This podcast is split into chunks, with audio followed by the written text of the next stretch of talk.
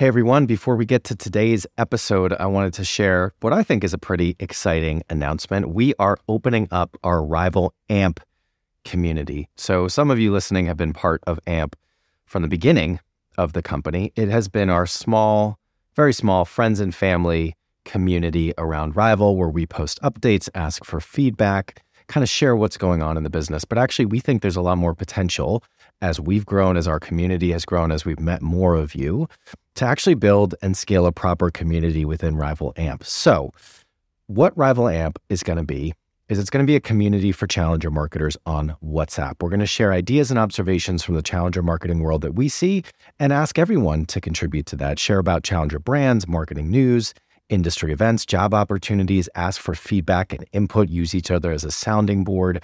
We think it's going to be really great. So, if you are interested in joining and are not already a member, please either reach out to me if you know me or go on over to our website wearerival.com and you can apply from there. This is free but we do want to make sure that we're adding people that are really interested and can really add value. That's it. On to the episode. I'm a huge fan of creativity and I always believed in creativity. But let's just be frank, uh, Eric. Um, creativity is dead. An advertising agency selling creativity is dead. And there's very few of them left because they've become prostitutes. They have sold out through data, with quite often with blurry data, for the sake of pleasing a client so they could wash their hands internally and justify a direction without being fired. That's quite often what happens, frankly speaking, because the campaigns are not working better than they did back then. In fact, they're working worse. And maybe we have a lot of data showing they work better, but I haven't seen any mind blowing campaign. I'm Eric Fulwiler, and this is Scratch bringing you marketing lessons from the leading brands and brains rewriting the rulebook from scratch for the world of today.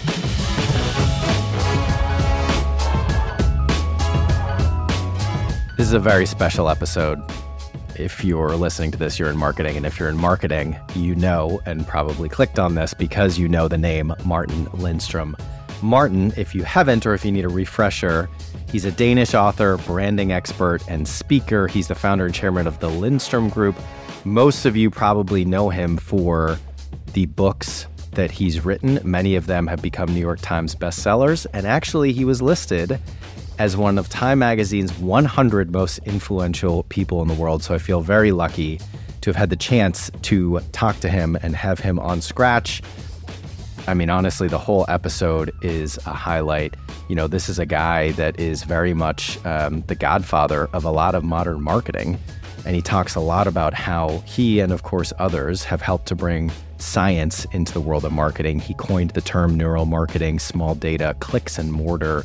There's so much in his experience to use from. What I particularly like about it is not just what he talks about, which, of course, you can get the principles and the philosophies through his books and some of the stuff that he's published, but he talks about real world examples of clients that he's working with now or who has he has worked with recently and how he's actually implementing these principles. So I think there's a ton to learn from in here about cultural transformation and change within organizations, about the balance of art and science within marketing, and about why the role of the CMO isn't respected in organizations and how to change that if you are a marketer. So I'm going to leave it there. I know you're going to love this episode.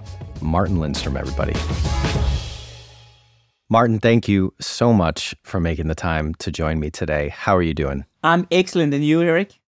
I love it. Love the enthusiasm. I'm doing well. It's uh, it's kind of getting hot here in London, which I never like, but broadly speaking, can't complain. And I am really looking forward to this conversation. Um, you know, we had our prep call, and there's so much that I want to talk about. I feel like, you know, I'd do a six hour podcast with you if I could. I'm sure most people in the world of marketing would. You are super kind, making me blush already one minute into the conversation. Should we just stop here? It's much easier. With the quality of your camera, people can actually see you blushing. I, I like it. You got the full studio setup. Clearly a pro. But listen, Martin, before we get into the questions, I want to start with the story. So it was 2010. I had just gotten into the world of marketing. I had had a job for about a year at Forbes.com. And they literally dropped me in, brought me in to figure out this social media thing in 2009, literally what the conversation was. Didn't like the corporate world. And so I left and I went to work for Gary Vaynerchuk and what became VaynerMedia.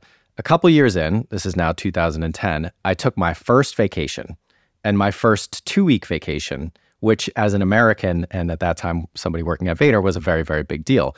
I went to visit my sister, who at the time lived in Yangon, Myanmar. She was working for a microfinance nonprofit. And so I visited her for two weeks, and the office where she worked had a stack of business books. And I took them all with me to the beach where we went for a week and a half, and I read them. And one of the books was Buyology. And that is where I first came across you sitting on a beach in Myanmar. And then, of course, that led me down a rabbit hole, not just of everything that you've written, but also just the entire world of marketing science, as I call it, uh, in which, of course, you are a pioneer. So I just wanted to put that out there because uh, I thought it was a I thought it was a funny story now having you on the podcast 13 years later. Absolutely. Well, I'm very honored by sitting on a bookshelf somewhere in Myanmar, except the fact that you take the book away now. So now I'm not represented in Myanmar in a way. I brought it back. I brought it back. I took it from the office to the beach and then I put it back in the office before I left. So, Martin, I've got a bunch of questions to go through, a bunch of topics that I'm really excited to get your perspective on. The question that we ask every guest when we start is to name a challenger brand that they are passionate about. But actually, for you, and given who you are and what you do, I want to start with a different question, which is how would you define the term challenger brand? Well, challenger brand for me is a brand which is typically uh, breaking everything around it. It's breaking the audience, it's breaking the category, it's breaking the conventional way of getting to the market and it's perhaps even breaking the way the product or the service works. So it really is not going the conventional way. Um, and there's very few of them out there, I have to say, because most companies and most people running the companies are petrified of going the opposite way because they're afraid of losing what they already have. There's very few challenging brand or challenger brands which are appearing I think, from the big corporations. to Typically, it is from the startups, which have nothing to lose and everything to gain. And how do you feel about the incumbent launching a challenger? So, the model of innovation groups within large organizations? Well, in theory, it works well. And in reality, it's very rarely the way to go forward. I mean, I mean a good example is, is uh, Walmart. Walmart started their dot com initiative internally failed. The second thing they started out was something on the edge, which was kind of a spin off, kind of not, didn't work. It was first the third time they succeeded when they acquired a business and did not integrate it, but actually kept it uh, in parallel with the existing core business. Um, here's the issue: a lot of people, in theory, would like to change the the the bigger corporate setup, what I call the immune system, but the immune system is quite often so strong because that brand or that company had been in existence for many years. And given that, they fine tuned what they're doing to an extraordinary degree and created a lot of protection around it so it's not being jeopardized with. And suddenly you had this new disruptor coming into the game and challenging the core. And in not even in 9 out of 10, but in 99 out of 100, I would claim they fail so the best way of getting around that is actually to make it succeed in parallel. And then perhaps later on, make the big company be swallowed up by the new startup. Um, but you can't do it the opposite way, at least to my knowledge. Yeah. I mean, that's one of the things that we see because we do a lot of work with you know challengers to help them scale but also incumbents that are trying to innovate and sometimes that is taking a different approach to the core business or the master brand or a brand within the business but oftentimes it is, particularly in the world of financial services, launching something new as a separate thing. And it really only works. And I know we're going to talk a lot about culture, which is a big thing for you and I think drives everything. Um, but it only works because you do it independently and you let it operate on its own. And yet, the very reason that you start it, which is to help it scale, typically, if it is successful in those rare cases, then it gets brought back into the big organization and gets layered down and weighted down. Well, swallowing up the big organization. I mean, that case scenario also exists, and quite often that is the right one because then you have made a dramatic transformation of the existence of the existing business. I mean, here's the issue. I'll, I'll give you an example. So, two young kids are sitting in a dorm room smoking weeds and they're off their heads. They shoot a photo of each other, post it online. The day after, hell breaks loose. Mom and dad is furious. And they say to each other, I wish we could retract this photo. And that became the start of Snapchat, today's $50 billion company. What happened was that they felt what the consumer were feeling because they were the consumer. They had empathy, the ability to put yourself in the shoes of another person and feel what that person is feeling. Same with Travis from Uber. He couldn't get a taxi in Paris, freaked out, and that was really the creation of Uber. What happens over time, though, is that as a company grows older, the immune system is starting to take over. The immune system is a defense mechanism for change. It is a way to protect what you already have. That's where legal is brought in, compliance is brought in, rules and regulations are introduced. It's also where the founders typically are leaving. So that sense of empathy was originally was founding the company is slowly disappearing. It's almost like you put a freeze button on all everything, and they're not obtaining any emotions anymore. They're just kind of assuming the consumers in the status quo is, is acting the same way as they did originally when they founded that company. And, and that's where you have the problem. So you could say, uh, and this is what's so interesting, there's a direct correlation between uh, common sense and empathy. Common sense is to see things from a common man's point of view. So the, the more you have empathy in an organization, the more common sense you have, the more logic you have. That's where a lot of things are challenging the standard, the norm, because they're basically saying it doesn't make sense. The bigger you grow, the less empathy, the less common sense, which is now translated into nonsense instead. And that's the reason why a large organizations are struggling because nonsense now is running the show with no empathy and they see the world from inside out rather than outside in. And that's really the conflict you have between challenger brands and commercial brands that um, there are two there are two different points of view in the in the end of the day, right? Is it overly simplistic to say that one is more customer centric and one is not, or one is more product or business centric? Because one of the things that I, I, th- I think so. Yeah. I think you could. No, I don't think it's simplistic. I think it's probably true. Of course, there's always right. No adjustments to that black and white picture you're painting there.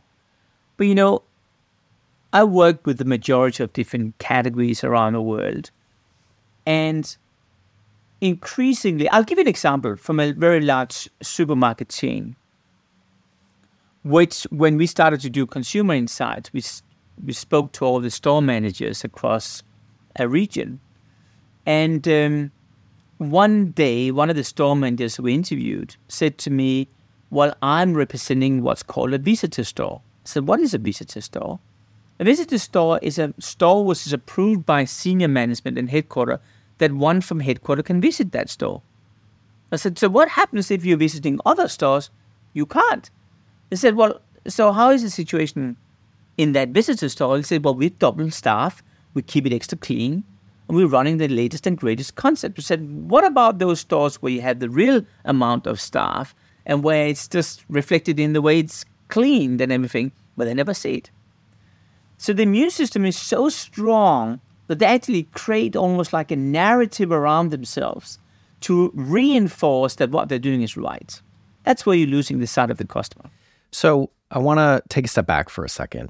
And I think a lot of people, well, probably everybody listening knows the name, probably has read some of your books, has come across, whether they know it or not, an impact that you have had on their world as a marketer. But how would you actually describe what you do right now? Well, I began my life looking into branding when I was the age of 12. And that was when I started to work with Lego. It's a long story.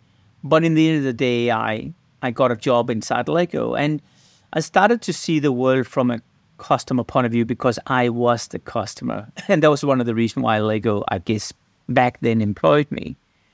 And I always wanted to be a sort of a primary branding expert in the world, but you can't be a primary branding expert if you don't have credibility, and I didn't have that, and I didn't have any experience as well. So I realized this is a little bit like a Venn diagram. If you put branding in the middle and you put sort of circles around the edge of that circle in the middle, uh, then you build up kind of a flower, so to speak. And each of those areas is what I focused on. I focused first on saying, well, what is the future of branding going to look like? That was in 1994. And not sure if you were around then, but if you were, uh, you will know that's the year the World Wide Web was invented. So I wrote the first book in the world about how to build brands online. Then we, I developed a term called clicks and mortar. So I took the off and online and merged it together. And then I uh, started to say, well, that's going to impact the whole generation. So I wrote a book called Brand Child, was all about how to see this from a kid's point of view. One of the things we discovered there was that 56% of all new car purchases are decided by kids at home kids at the age of 15 years of age. I, this is pretty crazy. In, in that book, I also uh, invented a couple of terms. One of them was texting. And we also predicted the idea of a Facebook arriving, which happened two years later when I launched another book called Brand Sense. That's where I said, well, brands can't be two dimensionally, meaning sight and sound. It has to be smell and touch and taste as well. So all five senses. And the more we record on five tracks, the more you remember. So we did a huge study with Millward Brown on that and really proved the point. At that stage, I realized, Tina, it's difficult to say what is your emotions when you smell a smell. Do you become more loyal to Coca-Cola? So that's why I introduced another term called neuromarketing. That's what you met in 2010. And, and that was really the whole idea about that 85% of what we do every day is subconscious. Then it led to ethics. Then it led to uh, uh, corporate politics because I realized when you want to introduce huge concepts, great ideas, powerful brands, the marketing department doesn't have a lot of power. So you need to understand the immune system in the organization, the culture, and get the culture with you to build a powerful brand. So, in the end of the day, what I'm doing is to build brands through culture transformation where I would say most people probably focus on the branding and communication side, I try to look at it from a holistic point of view because it takes two to tango, and uh, branding is only one of the two dancers.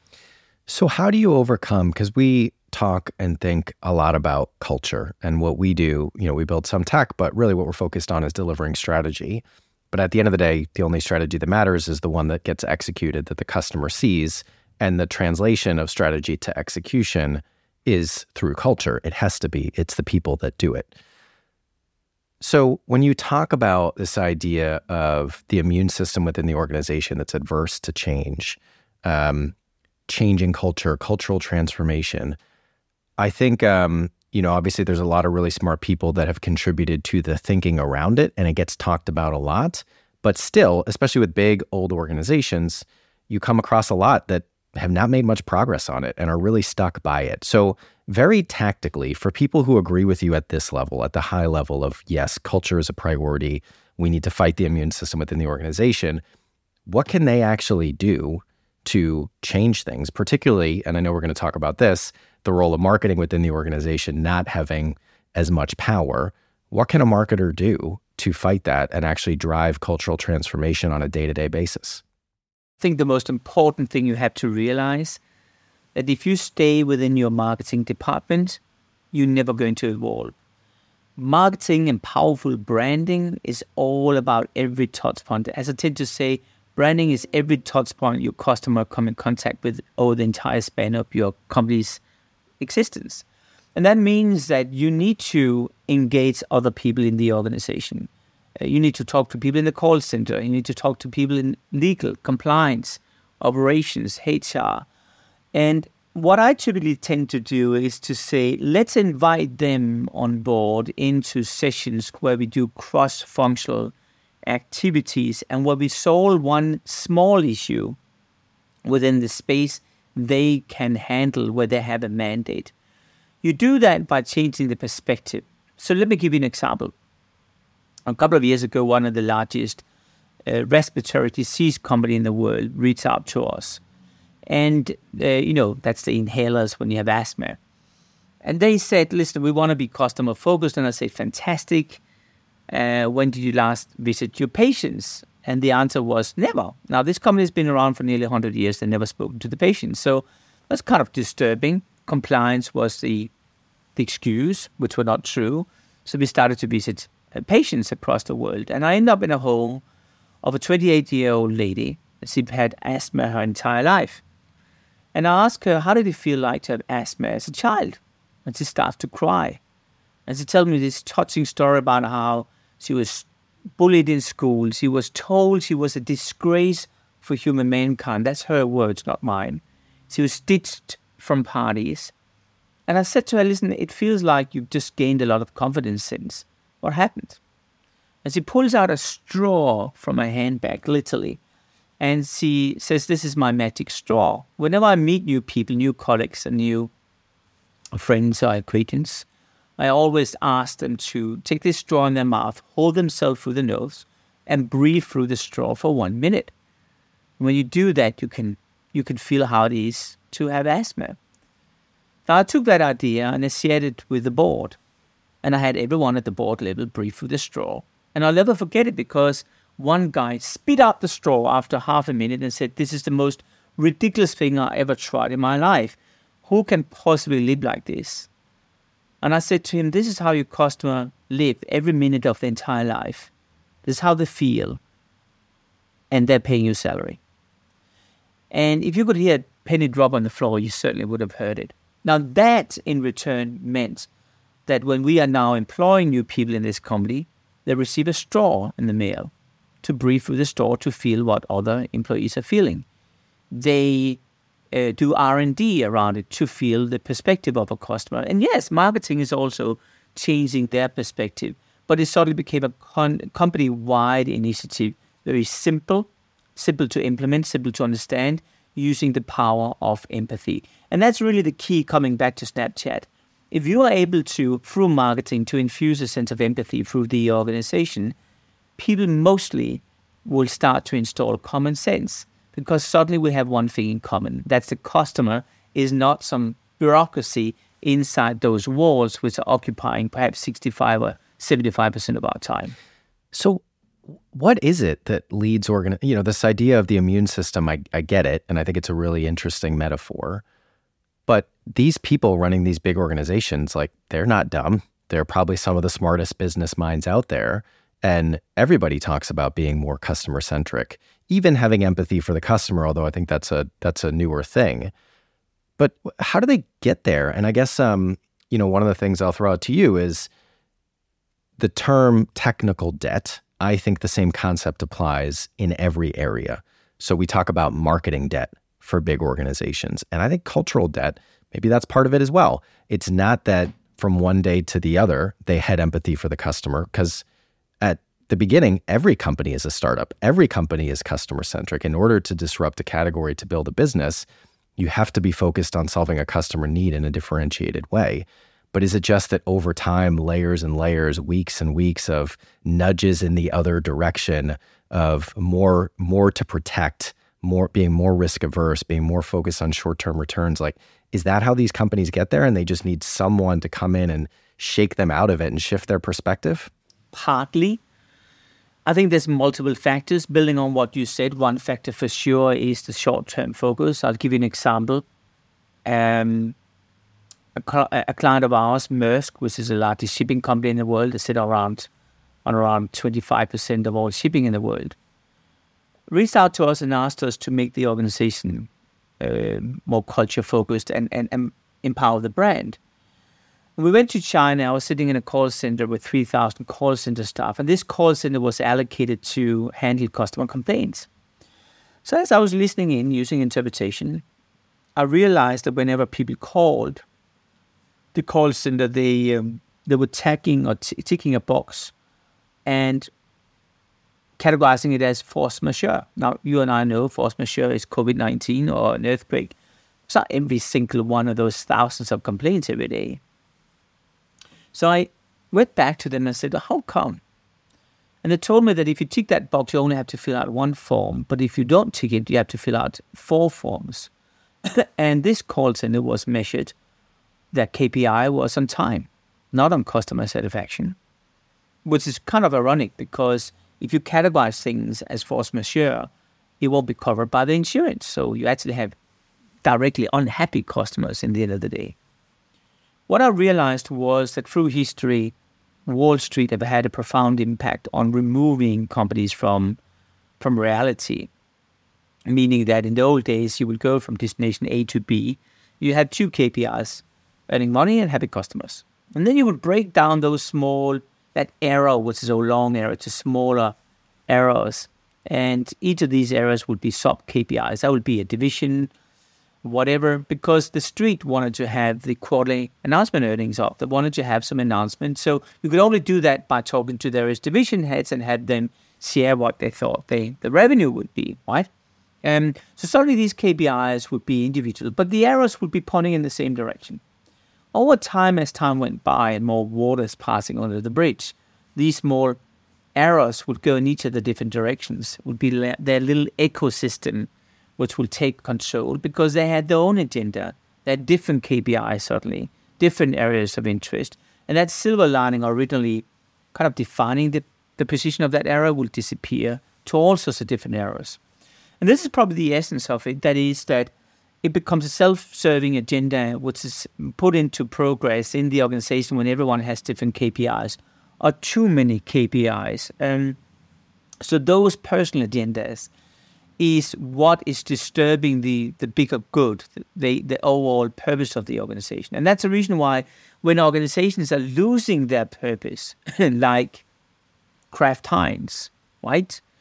As an example, an organization which clearly is losing the purpose right now and is struggling a great deal, all sorts of different ways, because it's run by partly a, a, a, a private equity type of company.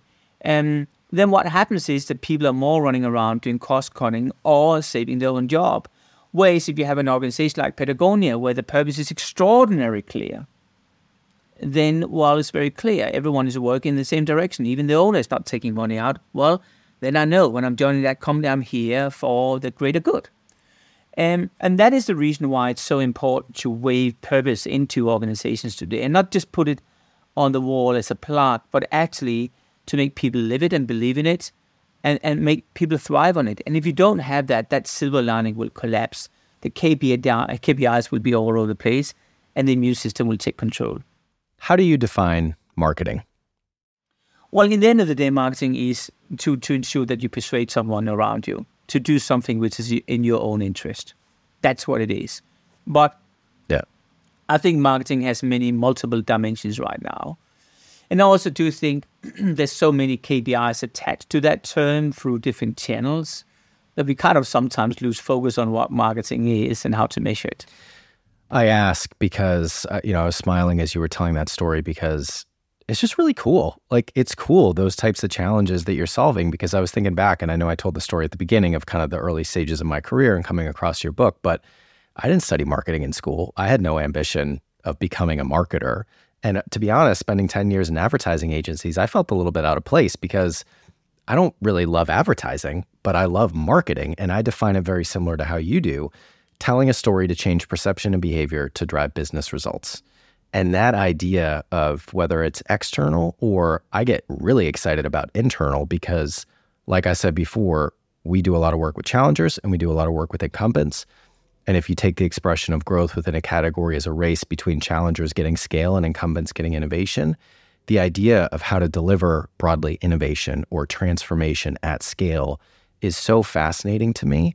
And the people level of that, which is really where it all needs to start and end, is the um, the hardest and the most important challenge. And that's I know you described what you do, but just hearing these examples and these stories, it's it's cool that you get to do that every day. Well, I'm I'm blessed, and do you know what? Um, I I bumped into a, a client of ours, which is Lowe's in the United States, and um, that company was close to bankruptcy when we started to work with them some 11, 12 years ago. And this this guy comes up to me as I'm visiting one of the stores, and he hugs me, and I never met the guy before, and I said to him, "What's going on?" And he tells me that he had three generations from his family working in, in that store. And they were now in a job, and I saved their lives. When you experience those stories, as you say yourself, it's not advertising, it's not even marketing. It's a purpose we are infusing into organizations to make a change. I mean, back to Maersk as an example, um, one of the thoughts we toyed around with was to clean the sea. So two of these big ships, the largest in the world, were converted into Roomba type of devices running around the world on the sea and basically clean the sea like a Roomba, just as you would do on the floor. You just do it in water instead. And they suddenly became the largest vacuum cleaner of crap in the sea. Suddenly it's not selling stuff, it's doing something for the greater good. And yes, Maersk's share price went up 300% as a consequence of, of the work. But it, it was not that which made me proud. What made me proud was we could align, you know, in this case, 88,000 staff to do something for the greater good and actually be proud of what they're doing every day. And I think that's what we have to put into equation as we do our work. It can't just be to sell more shampoo. I mean, I've sold my fair share of shampoos, but I haven't changed organizations and lives enough for me to say I'm done deal. Do you do any work in, or have you ever thought about personally getting into politics? Because I think there's so many similarities. It's just the objective is slightly different. So I'm, I'm curious, like how you separate those buckets in your world. Yeah, so we've been approached by a ton of presidents and prime ministers around the world to work for them, and uh, we generally said said no.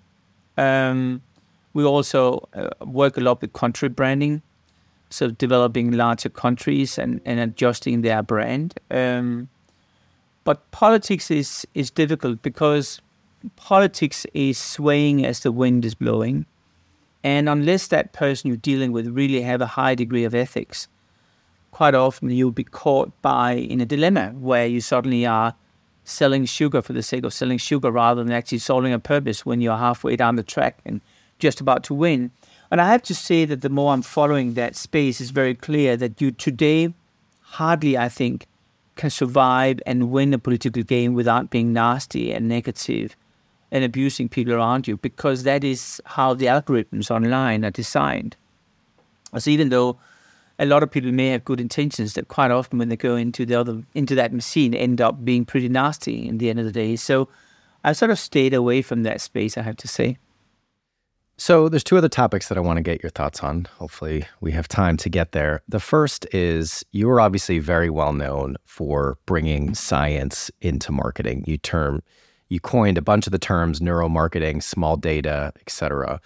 One of the things that I believe and say is I think good marketing is a balance between art and science. So I'd just be curious, as I understand it, but correct me if I'm wrong, you're a little bit more focused on bringing the science into the world of marketing. Do you think that it is both? And how do you distinguish between the two? I actually believe it's both. Um, I mean, the way you could create a differentiation between those two dimensions is to use small data versus big data. So big data really, in the end of the day, would be kind of science, a format, form of it, you could say. A small data will be what are called correlations or causations. The reason why. So you need to start with a causation first, the small data, the deeper insight, the hypothesis, and then you can verify it through correlations.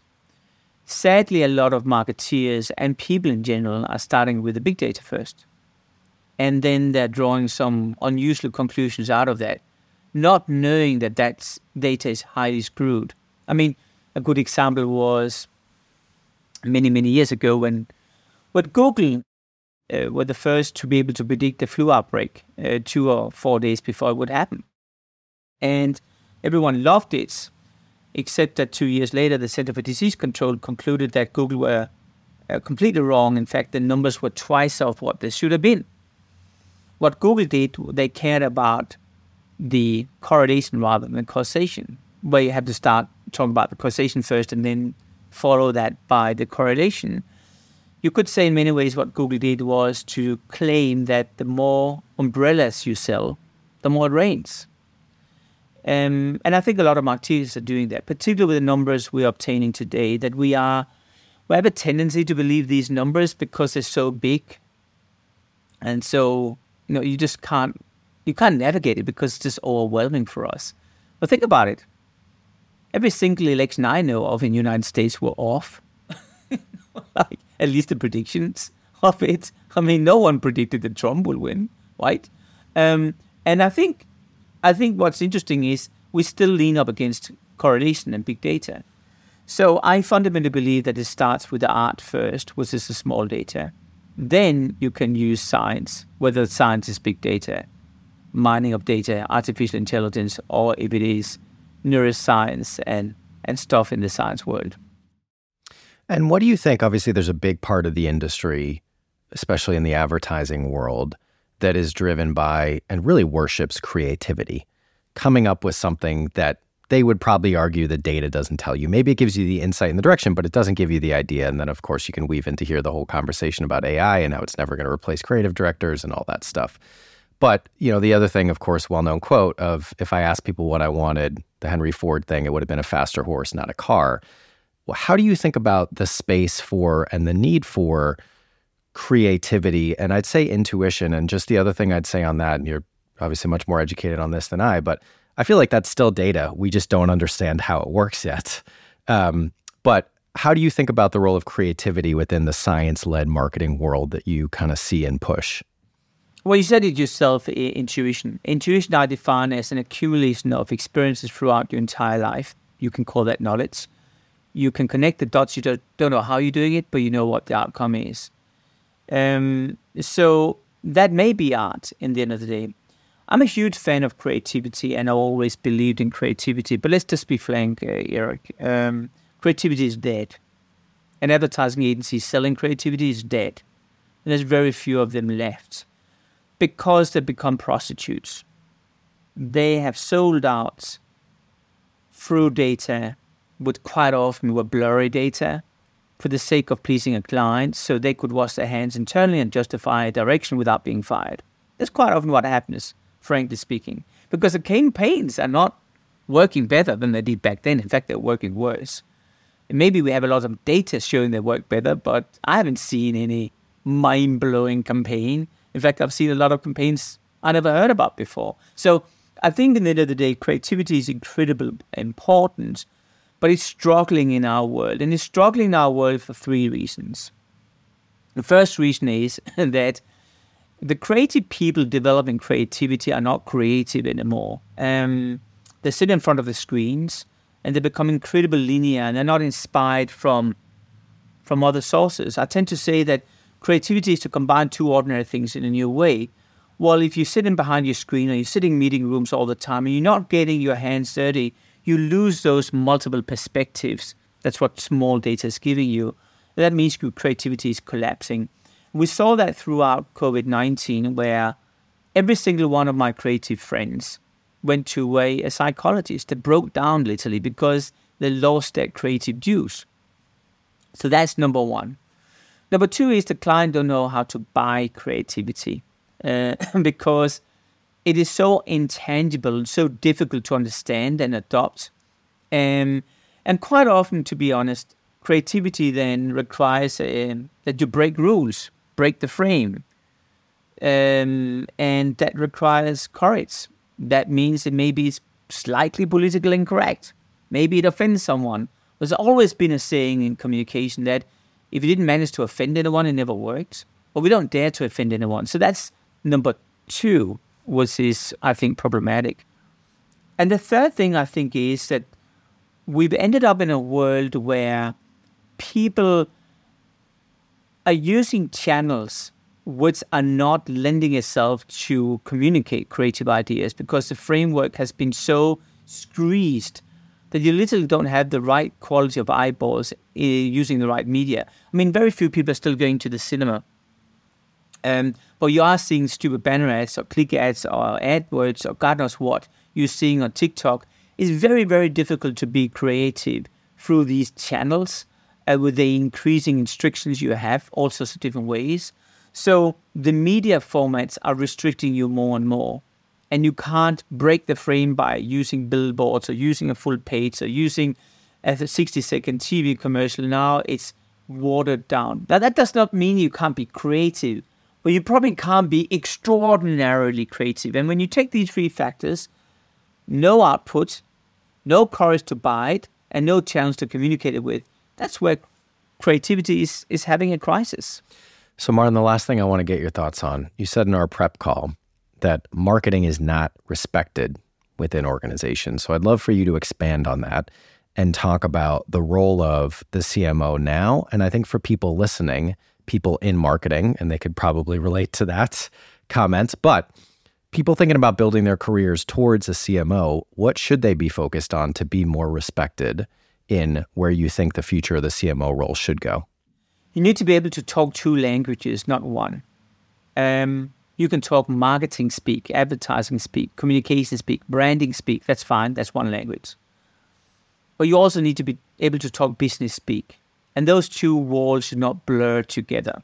Um, business speak means that you can talk to the CEO in a sensible way, or you can talk to the head of R&D in a sensible way, or the head of HR in a sensible way, or the head of legal or compliance in a sensible way, and get them with you using their lingo, their language, so they feel comfortable about you knocking on their door. And then you should be able to talk the language of creatives, um, which is a completely different language. And if you mix those two languages, either of the two audiences will roll their eyes and leave the room. So this is a very, very difficult thing. And that means that you, you need to have a creative flair and protect what your fundamental views are on that. But you also really need to be a, a very savvy businessman. Remember, all the big founders of amazing companies and brands we know today were creative and they managed to balance creativity with science or big data with small data. Take Walmart. I mean, Walmart installed a, the founder installed a, a phone, a red phone in all his stores. So whenever customers had a question, they could pick up this red phone. And the staff, of course, hated it. But the phone was calling his office and he would pick up the phone. It was an cr- incredible creative way of reconnecting the organization with um, what matters, the customers. Um, IKEA is no difference. He reinvented the way we're looking at furniture still today, 50 years later. Um, so they were creative, but they managed to put a business flair on it and stay in focus. So the CMO's role is to talk two languages, not one. The CEO's role is, or CMO's role is to ensure that you create a movement internally. You inspire people because you don't have any power. As a CMO, you really don't have any power unless you have a special dedicated budget. But very few CMOs have that. Typically, you have a portfolio of brand managers which you are managing, which are sitting on the budget. And if you take their power away, well, then they don't have a job. So your role is to inspire them, to take them in the right direction, and to create synergies across the portfolio and ensure that this is not just a marketing play, but is integrated with other divisions and functions and is waved into the culture in the organization. Very few CMOs really get it and are really good at it, I have to say. I met some, but a lot of people really are struggling with it, I have to say. And I think the third important thing for a CMO is to understand that you are the representative of the consumer of the customer, of the passenger, of the hotel guest, whatever business you're operating in. And once you are too good to represent their voice, meaning once you're too good to visit their homes or visit a store or visit a plant or whatever or wherever it's going on, that stuff, then you're out of a job in my mind. You have to be the one constantly reconnecting theory with reality and representing that voice in those meetings internally. And if you do that, then the organization will stay in tune because then you can talk the business language and make sure you align the whole organization. That's really, in the end of the day, the ultimate role you have. That everyone, everything else is really uh, the responsibility of other people, which are typically reporting to you or people on your same line. One of the things I think about is that good marketing and good marketers should make the companies they work for more customer centric. So I think weaving together a lot of what we've talked about and uh, just building a little bit on how you know your advice for marketers out there building their careers i think that's a great place to sum it up. So quickly before we get to the lightning round i realized i never actually asked you for a challenger brand. So is there one that you're particularly passionate about right now that you'd like to share well, listen, here's the problem. When I'm mentioning brands for you, they are completely unknown for you and they're from some obscure country somewhere in the world where you have no idea about it. But I'll tell you tell you about a category of brands which I admire a lot coming out of India. which is brands managed and owned by the population, and where the population literally is buying a stake in that brand or producing it.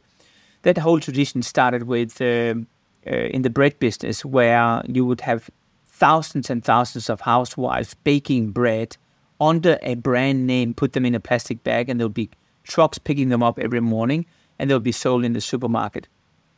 I love that and those challenger brands, because a lot of them coming out of India now, which is both difficult to pronounce and difficult to understand, but those brands are challenging conventional players in the industry because they're going from outside in, because they're going from bottom up, and because they are representing a tribal movement, just like Gandhi did back in the days. Those are true challenger brands because the big brands are struggling a great deal getting a grip around them because these small brands have their passion in their heart with them, and you can discuss quite often if the bigger brands have. So it's funny you say that because we actually had an editorial meeting this week, and one of the things we talked about was trying to find some challenger brands in India and maybe doing a show where we get a couple of them, just because I think a lot of people in this part of the world don't understand what's happening in that market, and there are a lot of great examples. So Great answer. And uh, we might be hitting you up for some recommendations. So, Martin, before I let you go, quick rapid fire rounds. Got a couple questions here for you. Can you tell us briefly about the biggest win that you've had recently professionally? I think the biggest win I had professionally was probably when Lego went from bankruptcy to become not just the largest toy company in the world, but one of the top most valuable brands in the world. Not to say that I was the key reason why, because I wasn't, but probably I had a little bit of a role in that. And that happened through reconnecting the organization with the customer. What about the biggest struggle that you're dealing with? The biggest struggle I have is whenever I work in any industry which have been around typically for 100 years, Typically, it's a listed company. Typically, they're working in a very heavy compliance driven industry. And typically, people on average have been working in the organization for 25 years. And then I'm asked to make them customer focused. That's where I'll find the biggest struggles, I would say.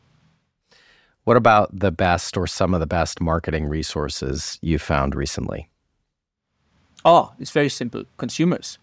I mean, as late as yesterday, I was in Denmark uh, doing ethnographic interviews with consumers across the countryside of Denmark. Last week, I was across four states in the United States, moving in with consumers there. And the week prior to that, I was in Saudi Arabia on a pilgrim to understand um, uh, how certain religions are, are, migrating across the world. Um, so that's where that's my only hero. That is ordinary people, people like me, which um, have a heart and a soul and just want to make the world better. What's the biggest lesson you've learned in your career? Well, I think the biggest there's many, uh, and I continue continue learning. I think the biggest lesson I've learned is that you have to always ask yourself is what you're doing making a difference? Or are you just doing it for making money? Making money is fine for a while, but it makes you awfully empty. But if you can create something which makes a true difference in everyone else's lives, that is much more valuable. It's something you tell your grandchildren. It's something which you're proud of. That is your legacy. No one. I talked. I talked to Tom Peters about this, and he said, no one dies and on the thumbstone it said you earned $29.2 million. But I'm pretty sure we know, you and I know what it says on Gandhi's or Mother Teresa's thumbstone uh, if they're buried that way. And I think that's that's what I've learned. So don't lose sight of that fluffy currency which we're all so seduced to to get more of. The last and most important question What is one thing people should do differently after listening to this episode? Oh, definitely it is for you to ask yourself when did you last time talk to a random customer of yours, a person you've never spoken to before, in their home or at their workplace for two hours just to understand their lives with no purpose of selling, just with the purpose of listening. If your answer is, I can't remember. It's you better get your your butt out of there into reality. I think that's a perfect way to wrap it up. Martin, thank you so much for your time and this conversation. Really invaluable for me, and I'm sure our audience. Really appreciate it. You're welcome, Eric. Scratch is a production of Rival. We are a marketing innovation consultancy that helps businesses develop strategies and capabilities to grow faster. If you want to learn more about us, check out wearerival.com. If you want to connect with me, email me at eric at wearerival.com or find me on LinkedIn. If you enjoyed today's show, please subscribe, share with anyone you think might enjoy it, and please do leave us a review. Thanks for listening and see you next week.